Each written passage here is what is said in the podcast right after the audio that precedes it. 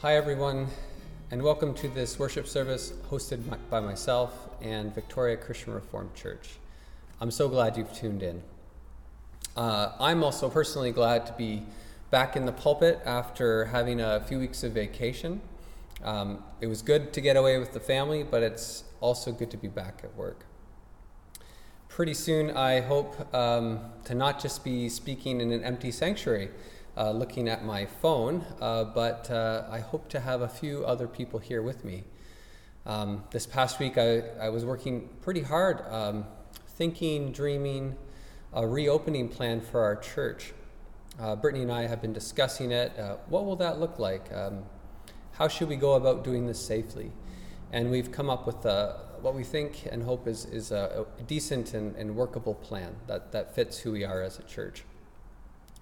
So it is our hope and prayer to communicate the vision for this service as well as the way in which we will gather safely um, early next week or mid next week. And we'd like to start gathering uh, for worship services uh, the following Thursday evening at 7 p.m.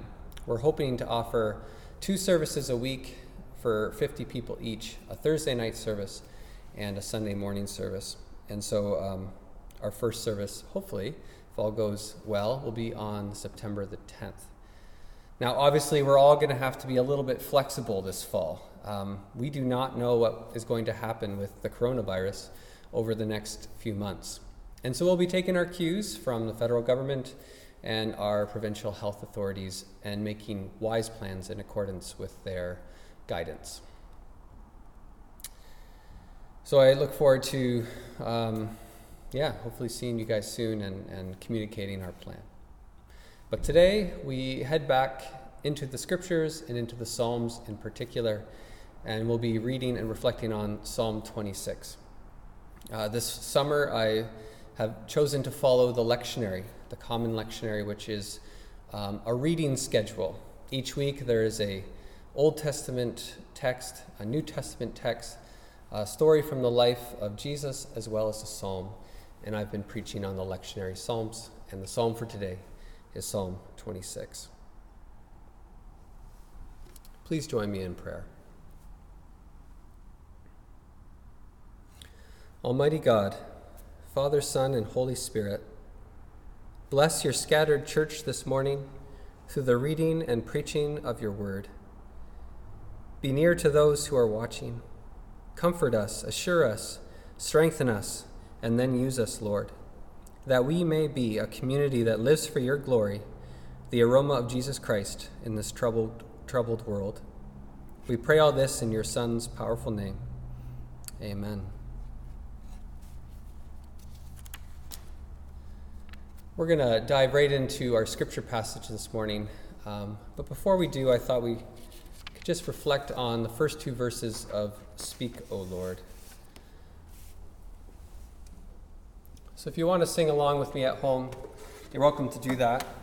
Or you can just close your eyes and, and let the words of this um, song uh, be your prayer as we go into the text.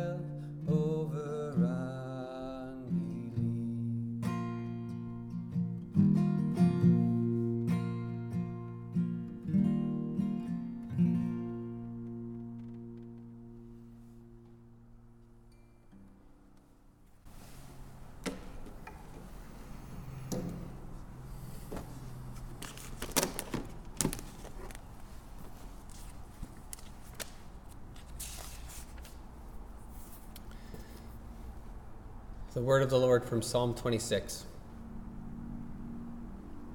Vindicate me, O Lord, for I have led a blameless life. I have trusted in you, Lord, without wavering. Test me, O Lord, and try me. Examine my mind and my heart, for your love is ever before me, and I walk continually in your truth. I do not sit with deceitful men, nor do I consort with hypocrites.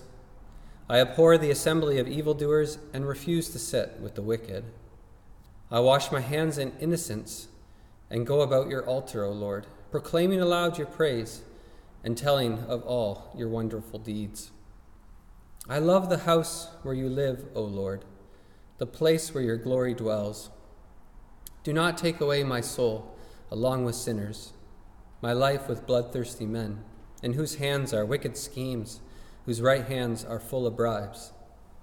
But I lead a blameless life. Redeem me and be merciful to me. My feet stand on level ground. In the great assembly, I will praise you, the Lord. This is the word of God for us today. Thanks be to him.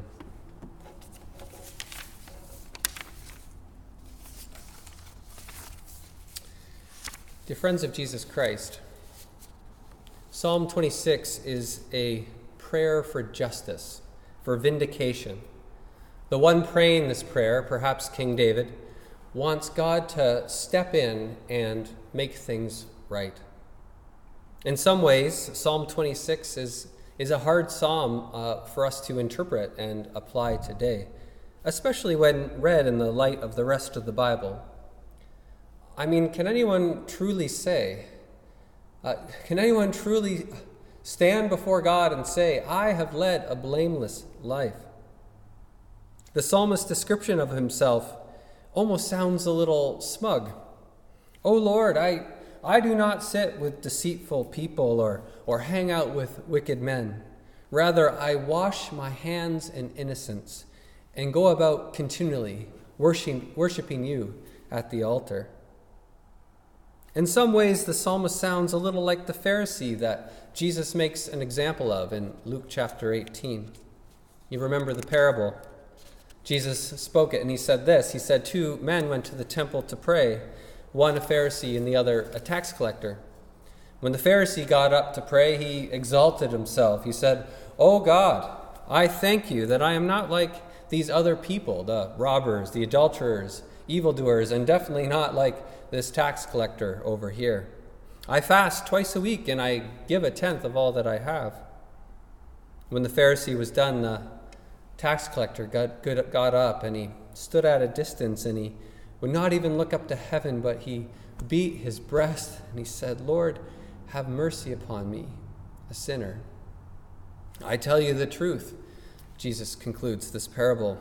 It was the tax collector and not the Pharisee that when, went home justified that day. I wonder which, which person, the Pharisee or the tax collector, which, which, is more, which, is, which man is the psalmist more like in Psalm 26? It seems to me that he's a little bit like the Pharisee. He's awfully eager to justify himself before God while looking down his nose at others that aren't as righteous as him. If King David is the author of this psalm, then this is certainly a hypocritical prayer. David did not have a clean record. He could not wash his hands in innocence. He slept with Bathsheba and then had Bathsheba's wife or husband killed in battle. In fact, in many ways, King David is a good example of the weaknesses that mark our human nature. His life confirms what the Apostle Paul concludes in Romans 3 that no one is righteous, no one is blameless, not even one. All have sinned and have fallen short of the glory of God. So, what are we to do with Psalm 26? How are we to understand it and apply it to ourselves? Does it have any use in the life of faith? Despite these legitimate wonders and questions, I've come to see that there is something profoundly right, important, and indeed helpful about Psalm 26. And while it's not, while it's not a prayer that can be prayed while reflecting back on the long arc of one's life. This is, this is no deathbed prayer. It is a prayer that can be prayed in specific moments along life's journey, specifically in times when one of God's servants is experiencing injustice. Vindicate me, O Lord, the psalmist prays, for I have led a blameless life. I'm not sure that the NIV captures the, the nuance of the Hebrew here. The psalmist isn't claiming innocence from life's, life's first cry to final breath. He knows himself to be dependent, like everyone else, on the loving kindness of God. What he's saying, rather, is that in this moment, he has not done wrong, but has walked with integrity. The charges against him, they're unfounded. Examine my heart, Lord, he prays. Test me Look into me, see if there's any evil way in there. Let me know. We don't know the exact situation that gave rise to this prayer for vindication, but it's not hard to imagine. You can imagine a young David sitting in some cave, hiding from King Saul. What had, he, what had he, David done to deserve the king's wrath? Had he conspired with evil men? Was he leading some sort of coup? No. David had served Saul faithfully, but his rising popularity had made Saul mad, and in his jealousy, Saul sought to kill David and poison his reputation. And as a result, David had to go into hiding. You can hear him praying this prayer in some cave Vindicate me, O Lord. I have walked with integrity. I have served you. I do not hang out with, with wicked men. Rather, my delight is to be in your house, praising your name. I doubt that any of you have had spears thrown at you by an angry king, but perhaps you've had your own experience of being falsely accused, a, a victim of injustice. Maybe a, a, colleague of yours was jealous of your promotion, and then they started um, spreading rumors about you around the office. Or maybe a, a business partner betrayed you and uh, maybe tried to take you to court to try to steal your half of the business. Or maybe you were actually accused of a crime that, that you did not commit and you paid for it dearly. What do you do? Where do you go? What, what prayer do you pray when confronted with injustice? You pray Psalm 26 Vindicate me, O Lord. I have walked with integrity. Vindicate me. Set things right. This past week, Brittany and I watched Terrence Malick's uh, latest film, which is called A Hidden Life. This movie is an absolute masterpiece. Um, it's three hours long and very slow, so you have to settle into it. But if you do, it, it is a moving, moving film. The film tells the story of Franz, Franz Jägerstätter and his family. Franz was a peasant farmer in Austria during the Second World War. In his youth, he was a little bit reckless. He liked to get drunk in the town with the friends, and, and he fathered a child out of wedlock. But when he met his wife, Fanny, he settled down with her, and together they started a family. And he also started to take his Catholic faith uh, really serious. When the war started, Franz was forced to train for battle um, uh, with the Nazis. His village in Austria was loyal to Hitler. But as the war developed, Franz came to see that he couldn't, in good conscience, swear allegiance to Hitler. In A Hidden Life, the movie, it tells the story of Franz's journey to this conclusion to not swear allegiance to Hitler. And it also tells the story of what happens as a result of uh, this decision. Franz and his family were ostracized in their town. Uh, people spat at his kids, and the women of the town shunned his wife.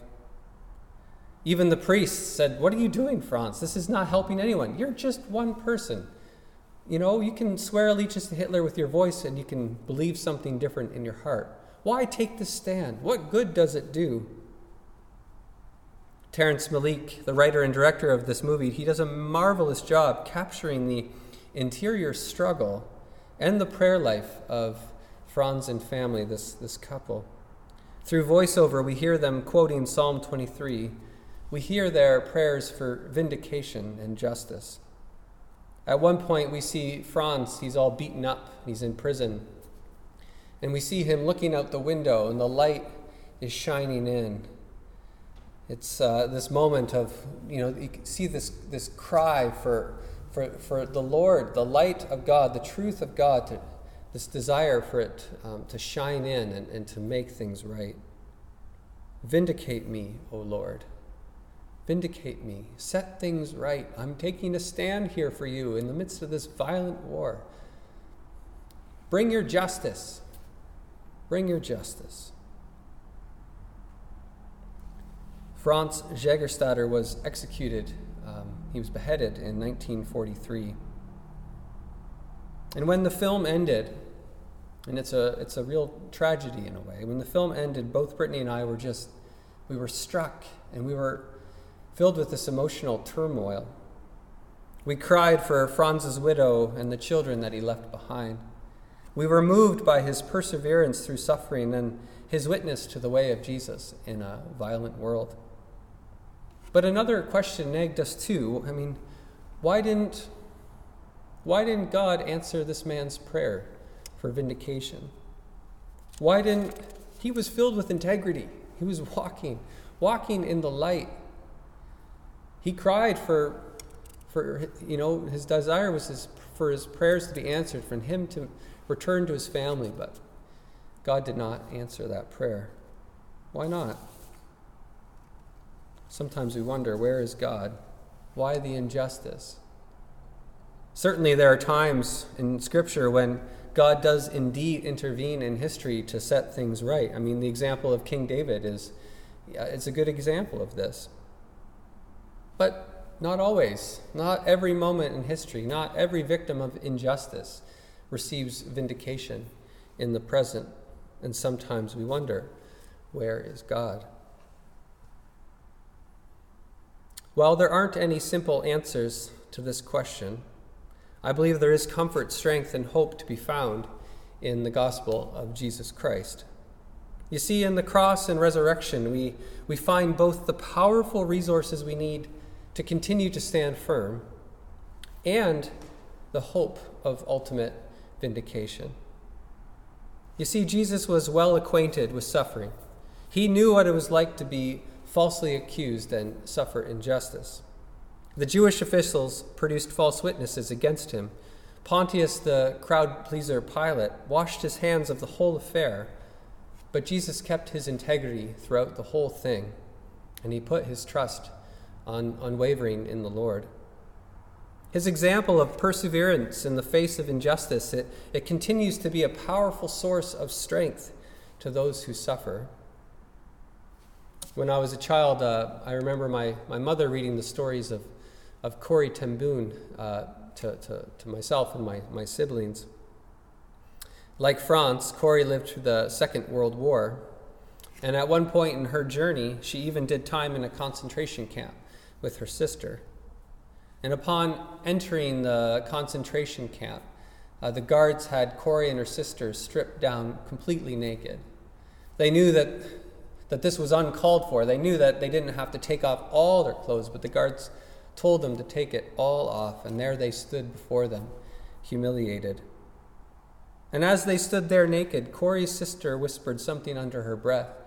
She said, He was naked too. Jesus. They stripped off all his clothes too. Remembering Christ's passion, and suffering. I mean, it didn't, it didn't take their suffering away, it didn't, didn't solve their experience of injustice, but it empowered them to continue on, knowing that their master had suffered injustice too. The author of Hebrews encourages us in this. He writes, Consider him who endured such opposition from sinners, so that you will not grow weary and lose heart. Jesus, his perseverance in the face of injustice is a, is a powerful source of comfort and strength to all who follow after him. But there's more in the gospel than simply empathy from heaven, there is also vindication. For on the third day, God obliterated the broken scales of justice and raised his innocent Son from the dead. There is much that can be said about the resurrection, its meaning, and its importance for us. But what I want you to see today is that it is the dramatic act of justice that lies at the center of history. Earthly powers thought they'd try to pull a fast one on the Son of God, but the heavenly powers took notice. The earthly justice system sentenced an innocent man to death, but the heavenly justice system rolled away the stone and set the man of integrity free. On the third day, Jesus was vindicated, and so it will be for all those who suffer injustice in this world, especially for his name's sake. This is Christian hope. The one that one day the just judge will return to earth, the judge the living and the dead. The resurrection confirms that this day is coming. It confirms that there is a power higher than the powers on earth. This is both terrifying and exhilarating, I think. Terrifying because we too will be judged by the one who sees all and who knows our hearts. But for those who are in Christ, this day will also be exhilarating, for the just judge is also our loving Savior.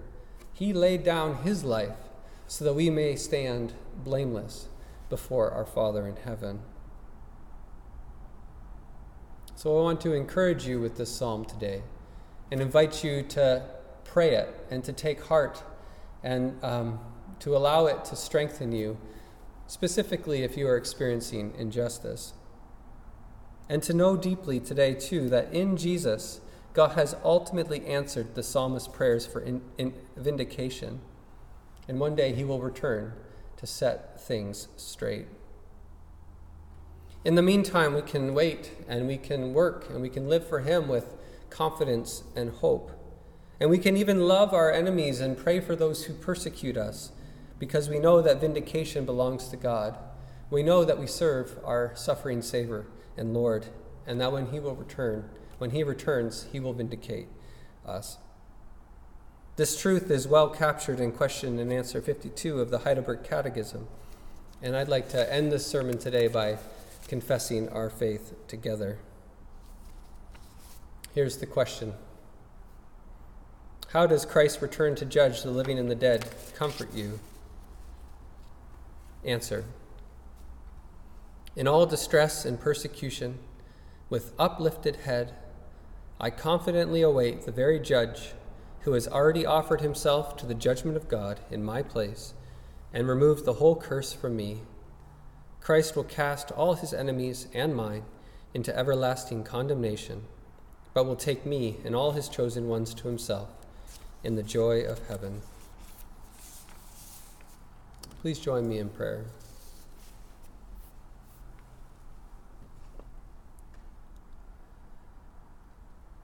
Father in heaven, in this life we have trouble. Some of the trouble we created through our own sin, through our own bad decisions. Uh, and some of it has happened to us, perhaps, and perhaps we didn't even deserve it. Lord, there's just so much wrong that takes place in this world. And I'm thinking today of the people who are watching, Lord, and the injustice that they've experienced. And Lord, I pray that you would be near to them and that you would strengthen them, body and soul. Lord, I pray that the example of Jesus would be always before us and that we would be reminded of the ways that he walked with complete integrity in the face of injustice.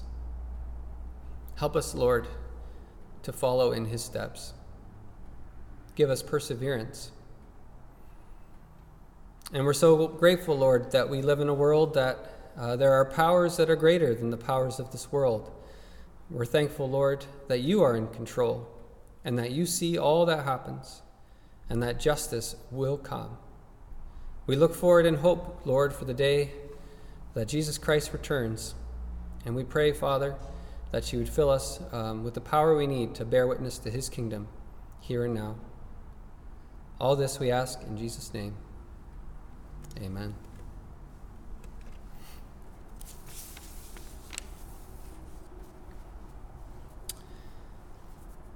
I'm going to respond with a, uh, another song, and once again, you're welcome to sing along or simply let this song be a prayer for you this morning. It's called Jesus Draw Me Ever Nearer.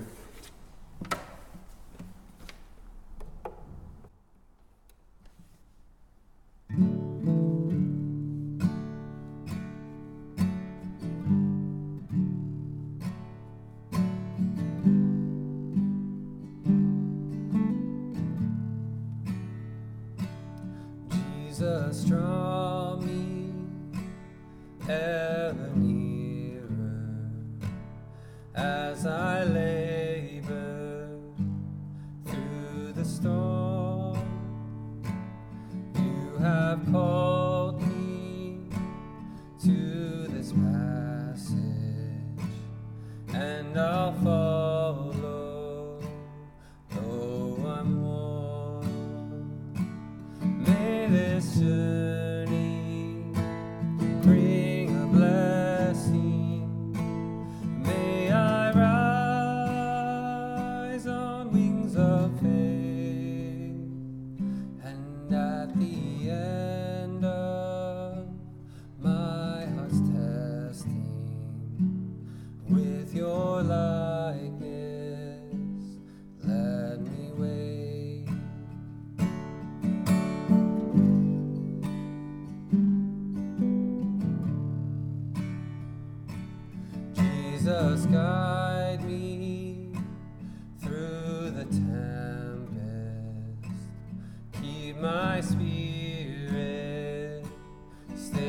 and sure.